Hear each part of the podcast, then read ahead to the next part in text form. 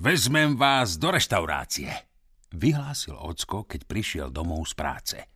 Ocko žiaril šťastím. Vyobímal mamu, povedal jej, že šéf mu zvýšil plat.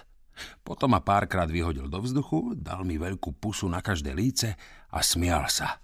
Oj, oj, oj, toto je môj veľký chlapčisko. Oholala. Ocko sa fakt náramne tešil.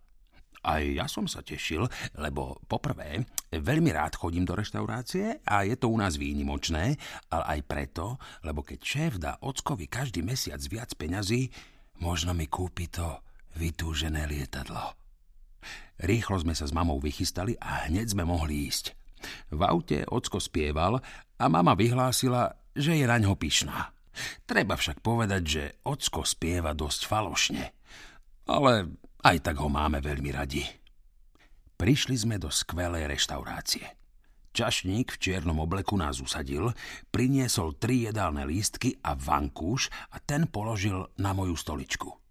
Ocko mi podal jedálny lístok a povedal, že už som veľký, nech si vyberiem sám.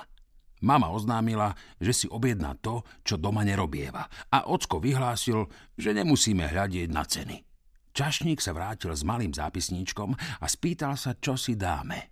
Ja som povedal, že si dám jahodovú zmrzlinu. A ako predjedlo? Opýtal sa čašník. Broskyňu melba, povedal som. Čašník si to zapísal a ocko sa zasmial, vraj nech si to ani nezapisuje, to predsa dá rozum, že budem jesť niečo iné. Čašník poznamenal, že on sa nestará, kto čo je a to, ako sa stravujú hostia, sa ho vôbec netýka. Ja som Ockovi pripomenul, že som už veľký, ako on sám pred chvíľou povedal, a že chcem broskyňu Melba.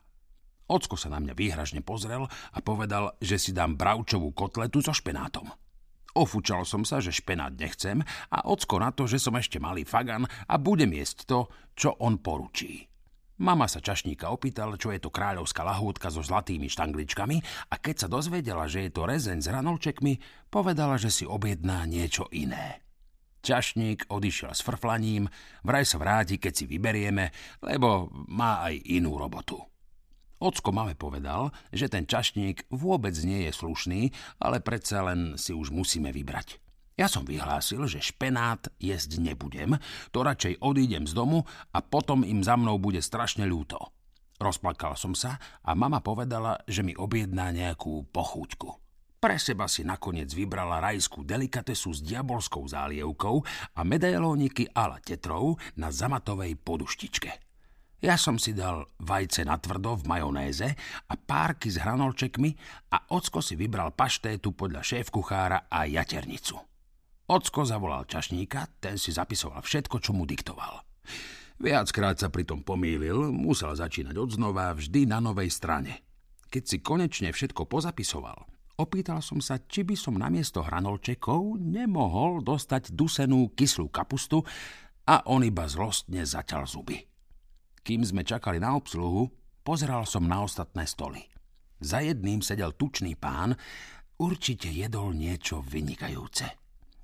Čo to má na tanieri ten pán? Opýtal som sa ocka.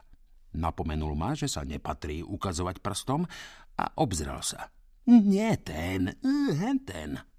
Mama hlavou ukázala na pána, ktorého som myslel. Ocko sa pozrel jeho smerom a pán nahlas oznámil. Jem ančovičky a pri jedle chcem mať pokoj. Čo sú toto za spôsoby? Ocko mu odpovedal, že nie je zvedavý na jeho poznámky a že namiesto ančovičiek by si mal dať radšej sedatívum. Chcel som vedieť, čo je to sedatívum a ako chutí. Pán ma prebodol pohľadom, nahrbil plecia a znova sa pustil do ančovičiek.